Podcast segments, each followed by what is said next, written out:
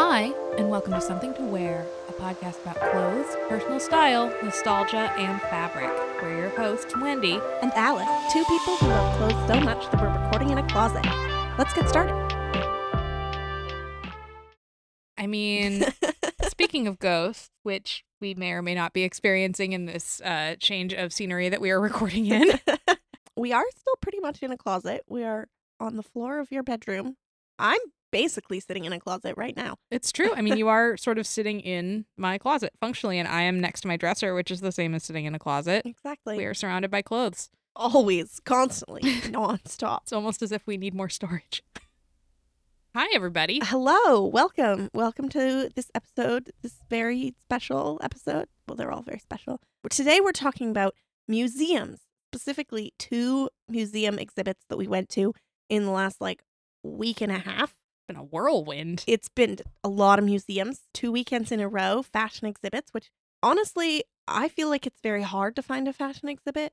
I was told recently that this is because displaying garments is actually very bad for them.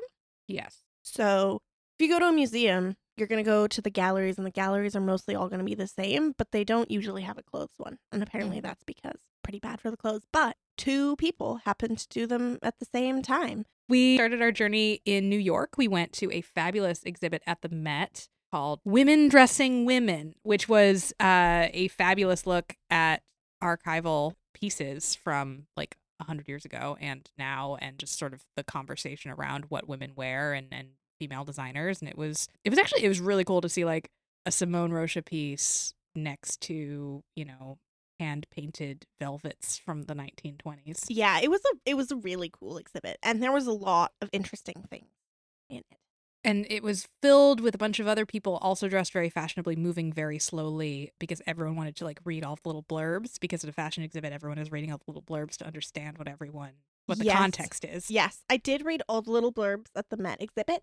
The other exhibit we went to was um, at the MFA here in Boston, fashioned by Sargent. So it was portraits by John Singer Sargent, talking about the clothes, and then also either clothes that were actually in the picture paintings or clothes that were sort of like hypothetically someone might have worn this in a Sargent painting. but like some of that it was like oh well theoretically like someone wore this pashmina but like it clearly is that pashmina that people were wearing The in paintings. definitely, the red velvet dress definitely, Ellen Terry's Beetlewing Lady Macbeth dress, hundred percent. But there was like there were like a few House of Worth dresses that like they belonged to the people who were painted, but they were not painted in. and it's sort of you're sort of on a wild ride through that exhibit where you're learning about how he invented a bunch of clothes for people which is like the thesis of it was like he was also a fashion designer in his heart where he wanted Yeah. to have some kind of valuable political commentary through the outfits that people were wearing so he was always very careful about what people wore Yes, exactly. So he would have you wear a dress, but then he would just paint a different dress because he liked it better, yeah or it would- made a better it statement. would go better with the wallpaper as Yeah. was the case of the isabella stewart gardner portrait um but we we should backtrack and talk more about the met Hundred percent. Should we talk about what we wore, and then we'll talk about the exhibit itself? oh yes we should do that Yeah, I just wanted to give like a little overview Yeah. of both of them, and then that makes sense but it's hard to give an overview without diving in. So what we what we wore? What did you wear, Alice, to both museums? So to the Met, we were in New York. We were staying with some friends in New York for the weekend. So I really had to fit all of my stuff into a bag. I had this grand plan that I was going to wear something designed by a woman. Which is inspirational. But I was I don't have a lot of designer clothes. Then I was like, well, I could wear something that I made because I'm a woman dressing myself. Then I didn't wasn't really feeling those.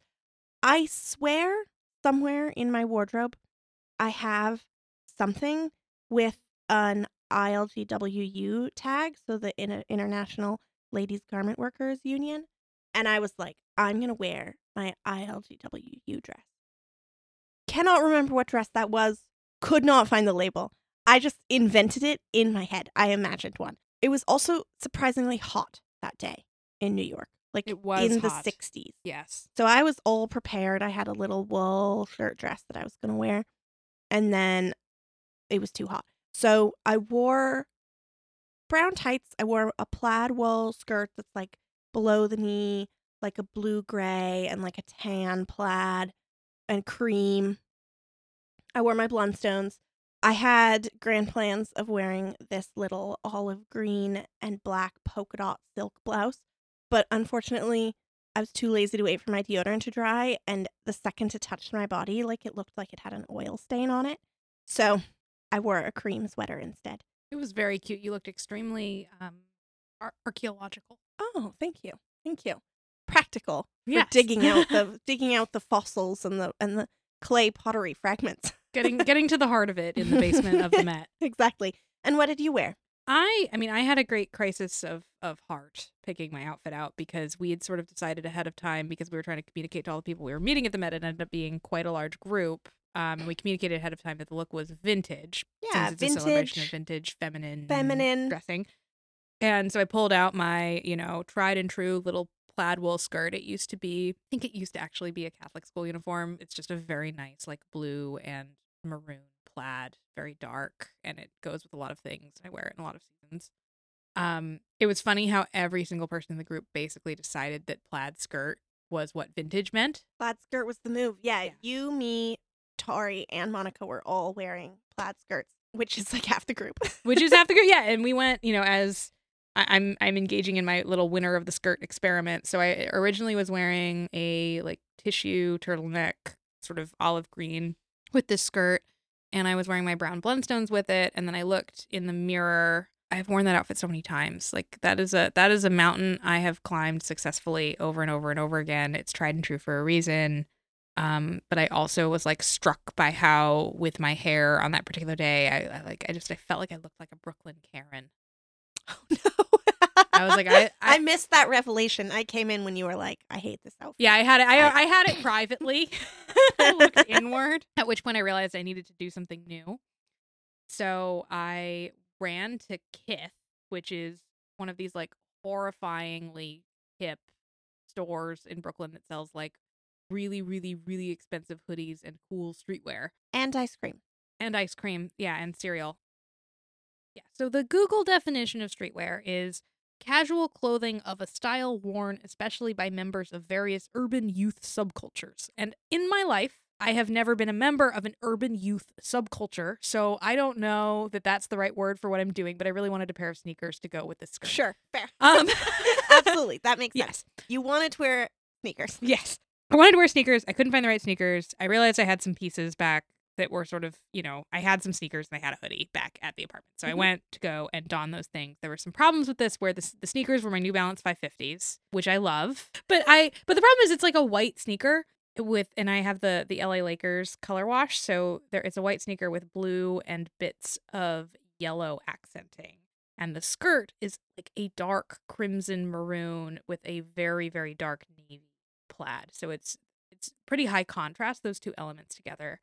Yeah. Um I was planning on wearing a pair of tights. So I was wearing a pair of black tights and I had this um hoodie that I just got that I think is hysterical. It has folklore in like black metal letters and a picture of Taylor Swift on the back that's been like rezzed up in a black metal way. See, I didn't even get the joke because I just assumed I was like, oh wow, folklore had a way more metally label than I would have expected from a Taylor Swift album. Oh no, it's I like didn't I did not realize this was a spoof. I was like, huh, wow. Taylor Swift, she spans many genres. And so those kind of work together, but the skirt didn't necessarily work. And then I was thinking like maybe if I had a pair of white chunky socks, it would have worked. So I was like trying to be edgy. I wanted to feel like like Phoebe Bridgers. Like I feel like that was the vibe I was going for, and I don't know that I achieved that. But it was an important experiment, and I think if I continue to play with that, I might draw some interesting conclusions about myself. I feel that we were very limited, um, just like by being in someone else's Yeah, house. for sure. So, like, if you were at home, you would have been able to make enough tweaks to make that outfit work. Yeah, I guess the other que- the question is though, if you had been at home and you hadn't had the constraints of these are the clothes that I have, would you have just changed into a totally different outfit? Probably. I don't know. I mean, I still would have wanted it to be vintage, and most of my cute things are vintage skirts. So there's a real possibility that the outfit still would have materialized. Um, but it is a good question. What did you wear to Um, the MFA? The MFA, I wore my other plaid skirt, which is a it's a brown plaid that I got at Vivant Vintage with a like very light blue uh, stripe through it. I love that skirt so much. It's so cute. And I wore that with a. I- went out for lunch with a friend after we left the museum, and he was like, What do they call the way that tie hangs on your shirt? And I was like, It's called a pussy bow. sure so I had this like, it's like an Ann Taylor like polyester pussy bow shirt that has like puff sleeves and is a beige. And then I, I wrapped the leather vest I got at Newport over the blouse, which I think created sort of like a like a riff on like a school marm outfit, like an old timey school marm. Yes. Yes, but the vest was leather, so it was more Yeah. edgy. Yeah, so it felt edgier, and then I paired that with the motorcycle boots, and I think that was a far more successful outfit. It's a little unfair to compare the two, but they're both different riffs on a plaid skirt, and one is more masculine, and the other is edgy. So like a little in that way that like we associate edginess with masculinity sometimes, Right, right, right. But it Yeah. wasn't actually more masculine than the other outfit. Because Yeah. I, I would argue that sneakers turned the other plaid skirt into more of like a kilt. Yeah, I think the sneakers hoodie outfit felt more masculine if I had to Yeah. gen- if I had to gender each outfit on if I had to rate outfits by gender, I'd say that one was more masculine than the other one. right lately i don't know how to feel edgy because even wearing pants obviously doesn't make me feel edgy either so like how do i feel handsome and edgy what i'm trying to do and what i'm trying to do with skirts I mean, what is edgy? Edgy changes. Edgy is defined by the people that you're around. So you're operating at a disadvantage because all your friends are like music nerds who like go to dive bars. So like how do you feel edgy? Like if you were friends with a bunch of like sorority girls, you would feel more edgy. tying that back around i do feel like a lot of what we were looking at across both of the exhibits this weekend was about edginess generally did we talk about your second outfit We didn't talk about my oh my gosh but we have to talk about your second outfit first and then i'll complete my and then we'll go back to edginess. yes Yeah, so to the John Singer Sargent Museum, it is a lifelong dream of mine. One of life's great tragedies. This will never happen to me. I will never be painted by John Singer Sargent. But I did want to dress like I was being painted by John Singer Sargent. I I mean I think you pulled that off and we also have outside confirmation that you Yes, pulled that off do. because a lady walked up to you and told you so. It's true. It's true. So I wore this navy blue linen dress that I bought at an antique mall in Bloomington, Indiana, which apparently is where all of my clothes come from. it's ankle length because it's made for someone taller than me from the 80s. So it had shoulder pads that I trimmed out. I'm not even anti shoulder pad. It just That dress It's- needed to be free. it's too much for that dress Yeah. because the dress has like a square neckline. It's button up. It has a thousand buttons. Like imagine the button spacing on a regular dress and then double the buttons. It's got like sort of a slim pleated skirt and little like elbow length sleeves. All of the edges are trimmed with basically like a sort of a wide open like insert lace. It's like a window pane. Yeah, it's like not quite la- it's it's technically lace, but it's like big and mostly open space. It's really gorgeous. So I wore that. I wore a brooch that my mom gave me that's like silver with a little like carnelian stone in the middle. I wore little like oxblood Oxfords. And I put my hair up just in kind of like a loose top bun in order to maximize the effect. And I had like I wasn't wearing it in the exhibit, but I wore like my long green, like very slim, like forest green, like wool pea coat kind of. But it's like midi length. And there was a lady who walked up and was like, You look like you could be in one of the paintings. And I was like, I've never, my outfits have never been so successful as in this moment. I mean, in a sense, you've been training for this your whole life. exactly. I really love both exhibits. As we're coming back to edginess, I feel strongly like a lot of the focus of the Met exhibit was about women who've broken through in one way or another, who've done something interesting or different with their clothing, with their journeys. You saw the Betsey Johnson prototypical like Betsey girl, which was a very, you know, important part of of her movement and what she was doing. You saw the Simone Rocha dress of baby teeth. I loved that dress. My only disappointment with that dress is that it was not real baby teeth, it Mm. was porcelain baby teeth. So so this dress is like a white. It was a white, very wide garment. It was sort of it had its own internal structure that just made it very um doll like in a way where it would hang off of you, super A line. Extremely like gathered tulle, like very ruffly. and there was like a harness piece. It's very much in line with with what Rocha makes, which it had this like harness piece chest, which was reminiscent of a nursing bra. That was very much the intent. The nursing bra, like sort of nipple piece, was peeled down so it looked like a lacy overlay type mm-hmm. situation. And then across sort of this whole harness neckline tulle situation, you had these little porcelain baby teeth like sewn in, and it was about the grotesqueness of motherhood, and it was just so standout. It was incredible. I saw it and I was like, that dress. Yeah. Not everyone liked it. Someone in our group didn't like it. Remember who. you know, edginess. The John Singer Sargent museum piece was also very much about like how people were dressing and what it was saying about the time. Like you had the kid in the Oscar Wilde jacket, and it was hung the day that Oscar Wilde was going to trial for homosexuality. There was like a p- portrait of a lesbian, which was really cool. Who is yeah. Vernon Vernon Lee. Yes. It was really about like him trying to paint people as their essences. So you had also the contrast of like Rockefeller looking not like Rockefeller, like just looking like an average guy. Mm-hmm. And so a lot of like the contrasts, I found a lot of edginess in that is what I'm trying to say. I think it's interesting because I don't think we really do portraiture in the same way as we used to. But Camera changed everything The and he's camera sort of at the beginning everything. of that. and now we're in social media, so you create your outward image by this like collage of snippets, like your social media and the photos you take, and it's all about sort of using a thousand images to project what you want people to take away from you. Yes. But I think the portrait is really interesting because a portrait is one image that needs to say everything about you. So you need a lot of props. You need a lot of props or you need there be there arises sort of this like language of the things around you, of the way you're posed that like say what you want. So you had like the portrait of the suffragette or maybe she wasn't a she was a new woman probably a suffragette and she's like in like a very like active pose She was a suffragette. She was wearing the colors of the suffragette movement, which I always thought were white, but the painting said was purple and red. Yes, it's true. I assumed she was a suffragette. She was in a very active pose. She was wearing like a lot of menswear. She like kind of like looked like she was about to get up and start walking. For so that sure. like said a lot about her. That's a little different, a lot different from like everyday fashion or even just the way we take pictures now, which is a lot more about like you're going to get seen in a moment. I will say unfortunately at the at the MFA it was so crowded that I couldn't really read all the blurbs. So I didn't learn as much about each individual painting as I wanted to. I thought the most interesting thing was comparing the uh, House of Worth pieces that were there against what may or may not have been paintings incorporated with them. And you sort of got to wonder if like the dress had been altered since the painting had been done, and that's why it looked different, or if it was Sargent sort of taking his own lead.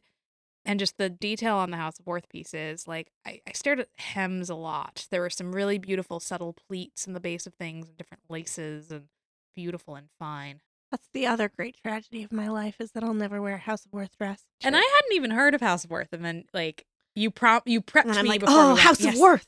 Oh, you you can't wait to see House of Worth. and it's true. I couldn't wait. You helped me realize I couldn't wait to see it. I wonder how to talk about this the right way, but I also was struck by how how many how many of the portraits in one of the sections were just dedicated to like sort of the question of cultural appropriation and how that sort of shifted over time and like you'd have a dress and you'd have it worn by a by a white model was Sargent trying to say something about culture or was he just borrowing the prop for people to wear and it was a much less it was much less of a debate then Yeah, there was it was it was the room that was dedicated to costume, the idea of Yes. costume. yes So there was like there were a couple pieces. There was there was Ellen Terry's Lady Macbeth Beetlewing dress. Yes. I don't think anyone has any questions about the cultural appropriateness of that. That's No, I mean- that's just a that's just a beautiful dress. the beetles looked like armor it was phenomenal And the beetles die naturally. Did you know? i did not know They don't kill the beetles to get the wings. which is a relief there were a lot of dead beetles There were a lot of dead beetles on that dress. but then it also had the like the Turkish robe that was very fashionable at the time. Yep. This this was just a era that was real real big. The the white people were real big on cultural appropriation in that era. I have there's another picture in the MFA that I've looked at quite a bit because it's in their permanent collection. I, I believe it's a Monet, and I Is believe it the kimono? yeah, it's the kimono. It's his wife wearing the beautiful big kimono, and I remember that was like our first conversation in art history class about like the concept of cultural appropriation was around that Yeah. painting and that kimono, Yeah. and so it felt really appropriate that like on the other side of the wall in this exhibit were all of these because he's so impressionist adjacent, and you see that in his earlier work Mhm. and he sort of develops it into his own. What I what I really like about Sargent's portraits, putting that aside for a second, what I really like about his portraits are, are their presence of place. The, figures all really feel full Mhm. and three dimensional in a way, but he's not particularly detailed. I love the energy that he puts into his paintings because I feel like it's not always reflected in like detail so much as how the light is falling, which is also why he Mhm. feels so related to those impressionists. And so, questionable or not, the texture on some of these pieces, like the Turkish robe or the Spanish dress, were just Mhm. absolutely you could really, really feel it. Like the velvets looked like velvets, the beads looked like beads. It was a really impressive feat of his talent, which also reminded me of something an art history teacher used to tell me about how a lot of artists, if you were a professional portraiture artist, while you were building your career, but also even after, so you could keep getting wealthy benefactors. Like every every footstep step you take forward to show your work is like also bragging. So it's Mm. like, look at this sumptuous velvet. I'm gonna paint this because look at how good that drapes. You want this in your painting. You know, you want this Uh-huh, in uh-huh. your home. Yeah, I mean, he does a really beautiful job with the light and the luster of things and the velvets and the silks and a lot of dresses that I wanted to wear. There was that beautiful men's fan. Oh yeah, the men's fan that was made out of like a piece of leather Yeah, it instead of like paper and wood. because you had to be very manly. And there were a lot of interesting parallels between like gender expression in these paintings, like gender expression now, and we're sort of on this curve of like very polarized, like Mhm, men mhm. have to be men. And like that was very that the the fan felt very much like that, but then also next to the fan was a little plaque that was like person who popularized fans was actually King Tut. Incredible. I love that. Yeah. But back to the Met, there were some really standout pieces there. Did you have any you wanted to talk about? So many. I want to hear about all of it. So basically, we went into this room and you could either go right or left, and I went left. And I definitely think if I had gone right, I would have gotten like a chronological view of sort of design by women in the last century. But Mm. instead, I went left, so I got a reverse chronological view, which was really interesting, actually. So, like, quite early on in the exhibit, I saw there was this dress designed by Sarah Burton for Alexander McQueen. That's this like amazing, like sort of skeletal fish metal armor thing. yes. That's like all like the oyster dress. yeah, like it's like an oyster. So it was like very like sea creature, very like medieval armor. I think it had like a sort of a cowl slash balaclava thing, which just yesterday I was telling you that I hate balaclavas at fast fashion, but that is the one exception that I will allow. I'm definitely waiting to experiment with balaclavas. Like no question. well, only if you put them on an amazing silver ball gown. So that was really cool. And then that was sort of paired near like a 3D printed dress by Iris Van Herpen that was just sort of a weird skeletal structure. oh, I love that was that was like- one. like a sort of a mini dress corset, but it wasn't really. It like sort of asks the question like, what are clothes? Yes. Because I don't know that I would say that this is clothes, but it did seem that it was meant to be worn. but it echoed i feel like it really echoed to bring phoebe bridgers up again that like skeleton thing that she was sort of wearing to a lot of her shows like she has I don't know this. she has a little it's like a harness but it's shaped like a rib cage and she wears it over it's it's made of like pearls and it's it's beaded and she Oh, wears fun. it over shirts and th- it's gorgeous and like a lot of people it, it became trendy after she started doing it and, and some fashion girls started wearing it too and i think i think that trend has since passed but at the time it was very Yeah. a recent history moment Yeah, so it's Yeah. kind of it's kind of like that. And then right at the front, right, like the first few things I saw, there were these amazing combinations of like blush and black that were really cool. So there was like an evening dress that was like black tulle and like blush silk and very like angular and geometric. But there was also next to it there was this cape that was like it was it was zero waist, so it was not so like the shapes were all very like geometric mm. And it was also it was black and blush silk, like color blocked in like sort of like a di- like a diamond shape. It was really cool. I want to talk about the reaction I saw you have to the um the Delphine dress or whatever that Oh, the Delphos dress, yeah, or Delphi maybe. the yeah, Delphi dress. Yeah. Yes, I had seen pictures of this dress, a dress that had a moment in from about 1907 and it's it's so the name commonly associated with it is Fortuny, but it is designed by Henriette Negrin, who was married to Fortuny. And so the Delphos gowns are like this pleated column essentially, super duper tight pleats like the kind that um the kind that spring back to their shape Mm, immediately and um silk and they're like they have kind of a boat neck they're very very simple. The the feature is really kind of the pleats.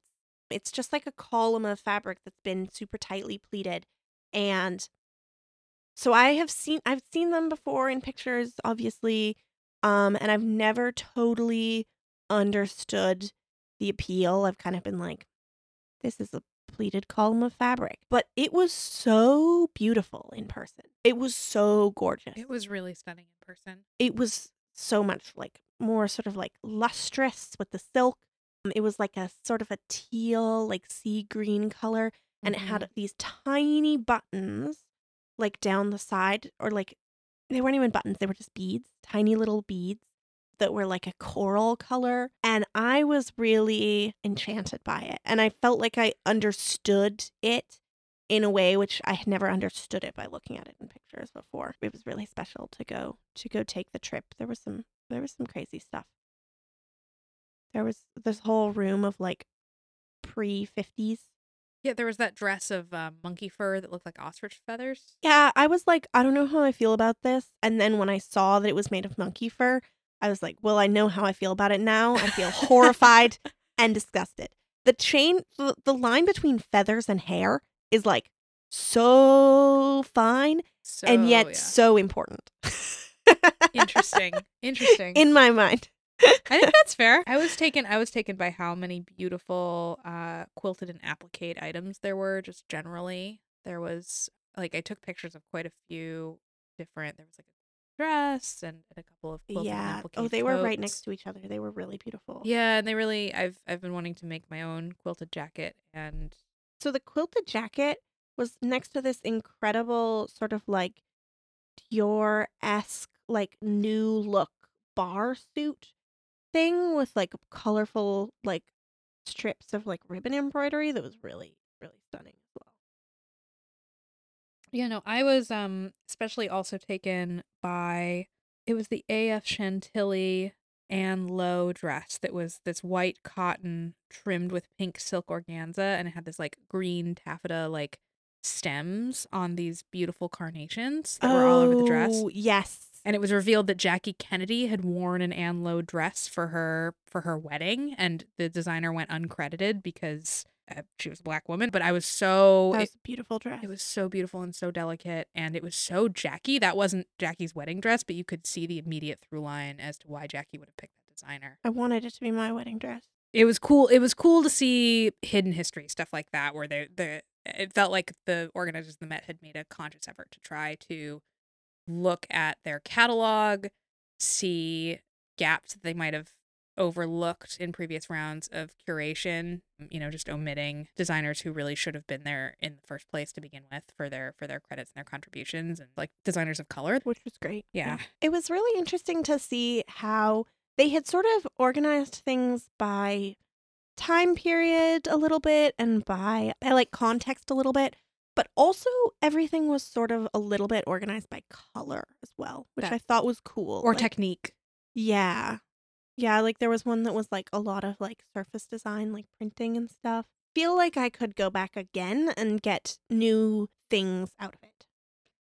Yeah, the other the other dress that I am still thinking of was a beautiful blush dress that had a silver um embroidery on it that I actually thought was beading and I, I was leaning in really close and this other lady who was dressed so well. She had a beautiful black handbag with a giant like bejeweled bug on it and she was wearing this like red and black like dress with like a high little waist and I was leaning in really close and she was like I think that's thread and I was like do you think that's thread because I think it's beading. We had a really nice little conversation about it which felt super I, you know, I never engage with people like that at an art gallery and it just it was very wholesome. That's really fun. I feel like it is more likely to happen when you're looking at clothes. But I was really I was really floored by that by that that dress it was in you were saying it's the the robe de style style Yeah, so it's like the 20s, but they don't want to give up the full skirt. So, um it has the sort of 20s like column shape. It has the drop waist, but then it has these like big panniers and the skirt Yeah. is really full. It's like such a strange shape for someone to wear, but it's really I think they're really cute. it's so precious and like it was very Sofia Coppola like Marie Antoinette which which when you read the description it's like oh yeah like very heavily inspired by Rococo and like Yeah. even hearing that word makes me recall the Bill Callahan song with the like Rococo. I cannot I, I cannot read that word. Oh my god. Okay, well we should we should listen to that song. But yeah, what a what a wonderful exhibit. yeah, it was really it was really cool. Changing the subject a little bit. What looks are you excited to bring home with you from these exhibits? Great question, Wendy. I definitely feel like I had a little bit of a fashion revelation when I was in the Women Dressing Women exhibit. And I think this is in part because I went through the modern side. There was a lot of sort of like ivory and cream and like ruffles and lace and like big skirts and pastels and those two that I talked about that were like the blush and black silk combos, which always kind of reminds me of like um like lingerie a little bit. Yeah, and I realized that maybe I want to be wearing more of sort of that like extremely femme Mm. like do I want some like frothy white lace petticoats maybe? More pearls?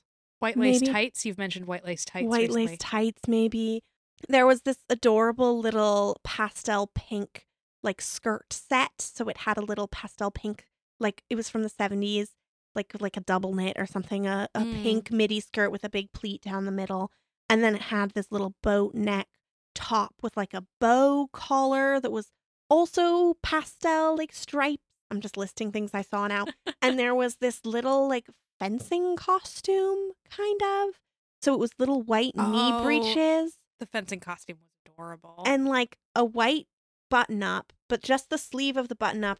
So so basically it was like little knee breeches and then this like padded jacket which had only one sleeve and then the other sleeve was a white button up. Um but one of them was padded and it had a little red heart embroidered over the Yeah. heart. And it was just it was so cute.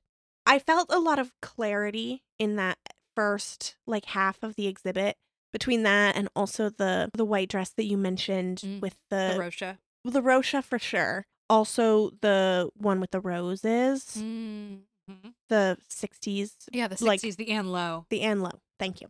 And then I sort of so I was like, wow, I know exactly how I want to dress. And then I moved into the other half of the room, which was sort of like 20s through 50s, and it had a much more sort of like autumnal color palette. There were more oranges, there were Mhm. more sort of taupes. And there my resolve crumbled because it was all the things that I already know and love and that I would wear every single day and that I have things similar in my wardrobe. And I was like, but I love all these too. It ends up being a uniform for a reason. there was like this little like taupe jumpsuit that was just it was so cute. My fashion revelation was like pearls and lace and like this sort of like extreme femininity and then it was spoiled by seeing all the things that I wear every day.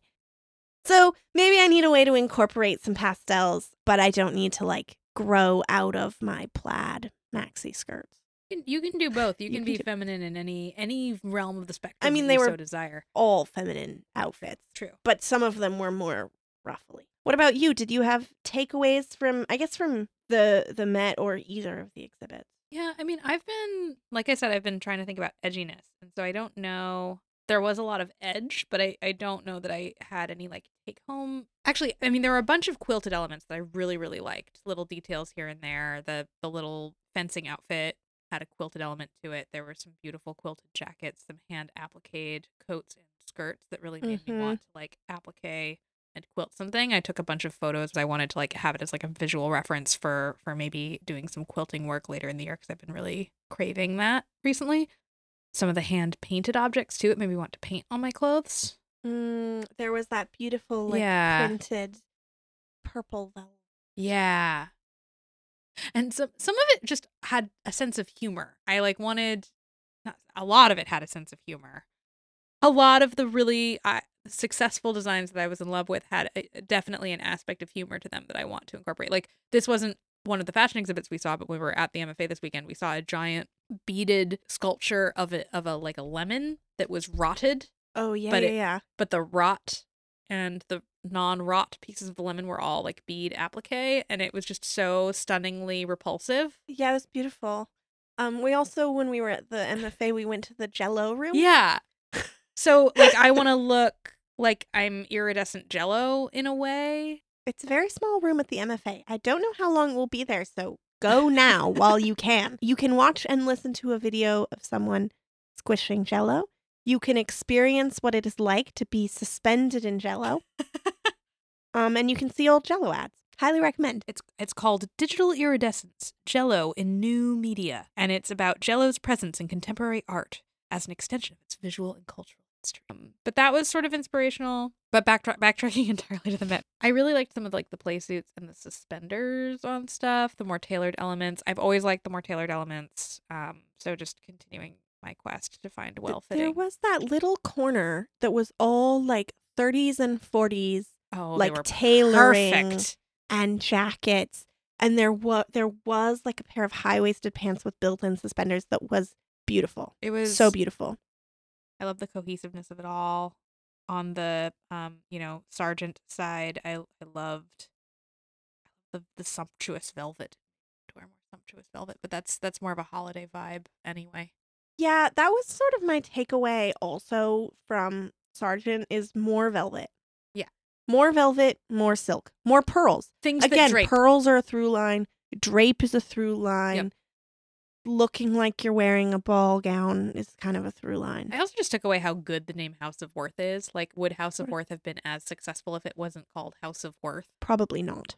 Yeah, well, I do literally want to wear all of the outfits, but unfortunately, they're fragile and old, so I can only take inspiration. Onward and upward. Mm-hmm. Well, we're gonna cut the discussion short again. Obviously, we could go on and on about these art exhibits, uh, given who we are as people. And honestly, we will um once the microphone's off. yes, But we want to eat dinner. That's true. Uh, There's a Domino's pizza calling my name right now. so, um, in conclusion, folks, I mean, Alice, do you want to kick us off? yeah, yeah. As as usual, we'll leave you with a few questions. Um, what do you wear to feel edgy? Do you take inspiration from works of art or fashion history or both? And would you rather wear a dress made of baby teeth or a dress made of beetles? Please feel free to email us your response at somethingtowearpodcast at gmail.com. Yeah, or um, follow us on Instagram or DM us on Instagram at Something to Wear Podcast. And um, we look forward to hearing from you. Yeah, thanks, everybody. Yeah, have a great night. Bye. Bye.